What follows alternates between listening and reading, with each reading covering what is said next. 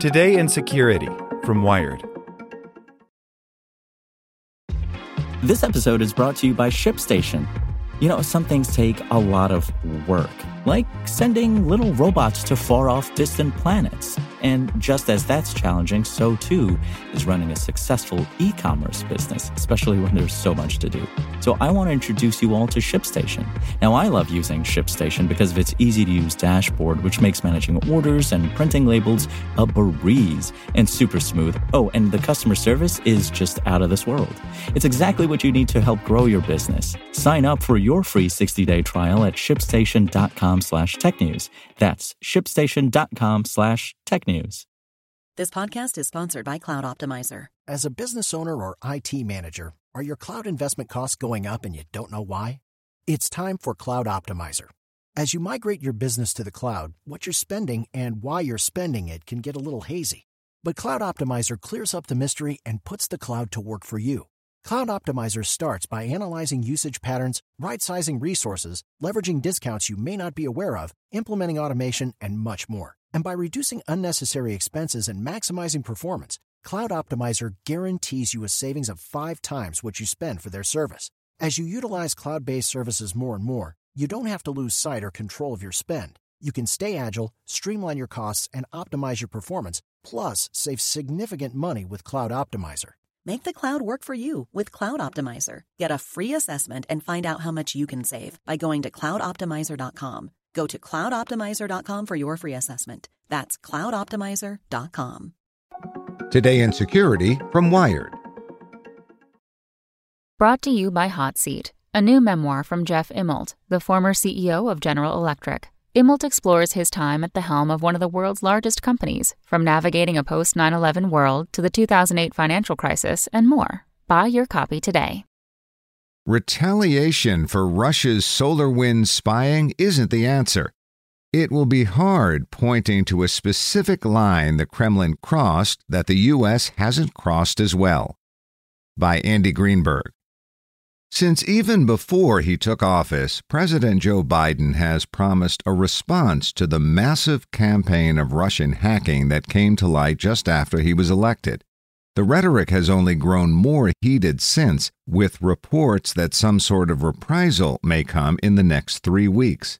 That's just long enough, cyber policy experts hope, for the Biden administration to rethink its approach and avoid a punitive action against Moscow that while perhaps politically expedient, would accomplish little and could even detract from efforts to curb a far more dangerous category of Russian hacking.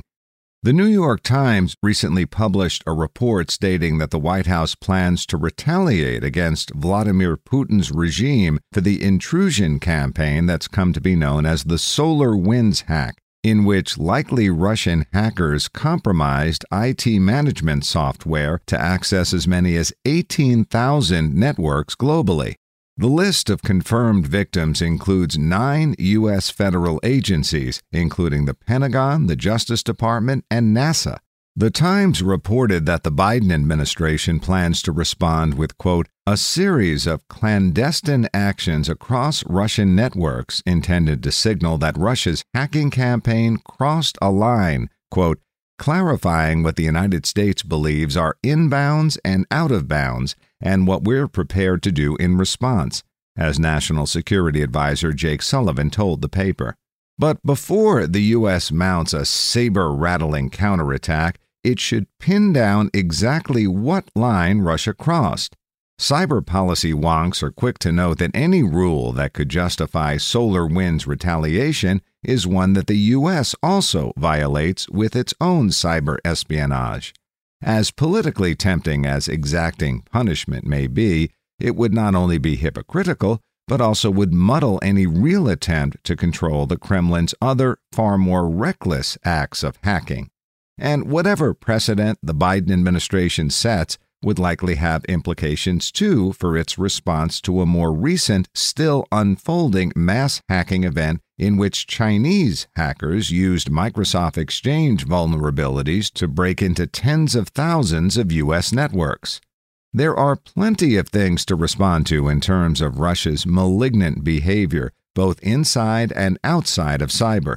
This is not one of them, says Dmitry Alperovitch, co founder of security firm CrowdStrike and now the executive chair of Silverado Policy Accelerator.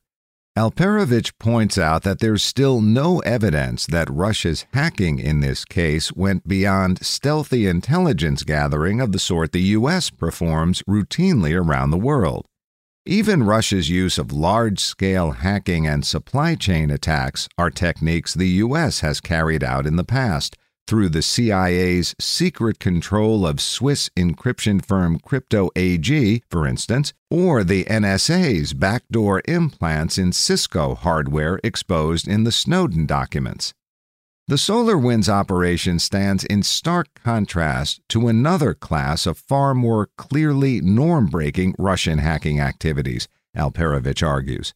Those more reckless incidents include operations by Russia's GRU military intelligence agency that stole and leaked emails from the Democratic National Committee and Clinton campaign in 2016, unleashed the NotPetya worm that spread around the world and cost $10 billion in damages, and disrupted the 2018 Winter Olympics by destroying the game's IT backend. Russia's Olympics hack, in particular, received practically no response from the international community until the U.S. indicted six of the GRU hackers allegedly involved more than two and a half years later.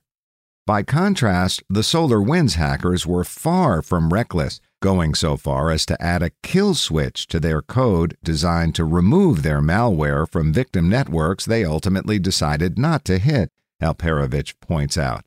It was very targeted, very responsible, he says. So not only is it not appropriate to whack them over the head for this, but it's actually counterproductive. Because guess what? You're going to piss them off, and the next time they're going to say, Screw you, we were responsible last time and we got hammered, so this time we won't be. Just how the White House actually plans to respond to the SolarWinds campaign remains far from clear. In comments to CNBC correspondent Eamon Javers, a White House official partially contradicted the Times story, particularly its description of a quote unquote cyber strike that was later removed from the article's headline. The White House didn't respond to Wired's request for comment. That confusion may partly stem from internal debate over potential responses, suggests Jacqueline Schneider, a cybersecurity focused Hoover Fellow at Stanford University. If so, Schneider says she hopes it's not too late to steer the White House away from a punitive counterstrike. My biggest critique would be their framing of SolarWinds as something that was unacceptable, says Schneider. Biden, for instance, has described the operation as a cyber assault and vowed that he won't, quote, stand idly by in its wake. I think that norm is going to be almost impossible for them to actually build and really, really hard to enforce, Schneider adds, and it binds the U.S.'s hands in places where we might otherwise have advantages. Instead of retaliation intended to signal something to Russia or define a rule that the U.S. won't want to abide by itself, Schneider suggests that any counterstrike for the SolarWinds campaign should target the hacker's ability to carry out that sort of operation again. It would look less like an effort to punish the Kremlin, such as an equivalent hack of Russian infrastructure or even economic sanctions, so much as a targeted disruption of the machines or networks used by the SolarWinds hackers themselves. Past examples of that sort of counterstrike would be U.S. Cyber Command's disruption of the criminal TrickBot botnet, for instance, or the data destructive attack on the network of Russia's disinformation spewing Internet Research Agency. You make their job harder to do which makes them invest more resources, which diverts resources from other nefarious things, Schneider says. The hope is that this gets them to focus on defense and that they have fewer teams allocated towards finding vulnerabilities in, say, electric grids. One former U.S. government cybersecurity official described a slightly different approach that he analogized to a brushback pitch the baseball term for a close inside pitch that forces the batter to back away from the plate. We're going to make you duck, he says. this ball won't hit you, but you're going to know that we're coming after you and take a step back. That brushback tactic may not actually differ from a quote unquote retaliation strike in substance, but framing it as a direct warning or counterstrike to the adversary hackers themselves rather than a norm setting punishment for their bosses in the Kremlin could make that action more effective. The kind of words that we're using for these things can matter a great deal, the former official says. There are also steps short of a counterstrike that could still prove effective, says J. Michael Daniel, the former cybersecurity coordinator for the Obama administration. The U.S. has tools to send subtle diplomatic signals to adversaries, he points out. You could use the cyber hotline that has been established between the United States and Russia and send a message that says, Hey, we know this is you, knock it off, Daniel says. You can tie up certain diplomatic things that maybe the Russians want at the UN that the U.S. otherwise might not object to but decides to slow roll. There are other ways to express your diplomatic displeasure. But ultimately, spying, even at the solar wind scale, is within the rules of the game, Silverados Alperovitch argues. He harkens back to the comments of Director of National Intelligence James Clapper in a 2015 congressional hearing about the Chinese breach of the Office of Personnel Management, which resulted in the theft of reams of highly sensitive personal data on government officials. Clapper made clear in that hearing that he did not see the OPM breach as a quote unquote attack, but rather an act of espionage of the kind the U.S. might well have carried out itself.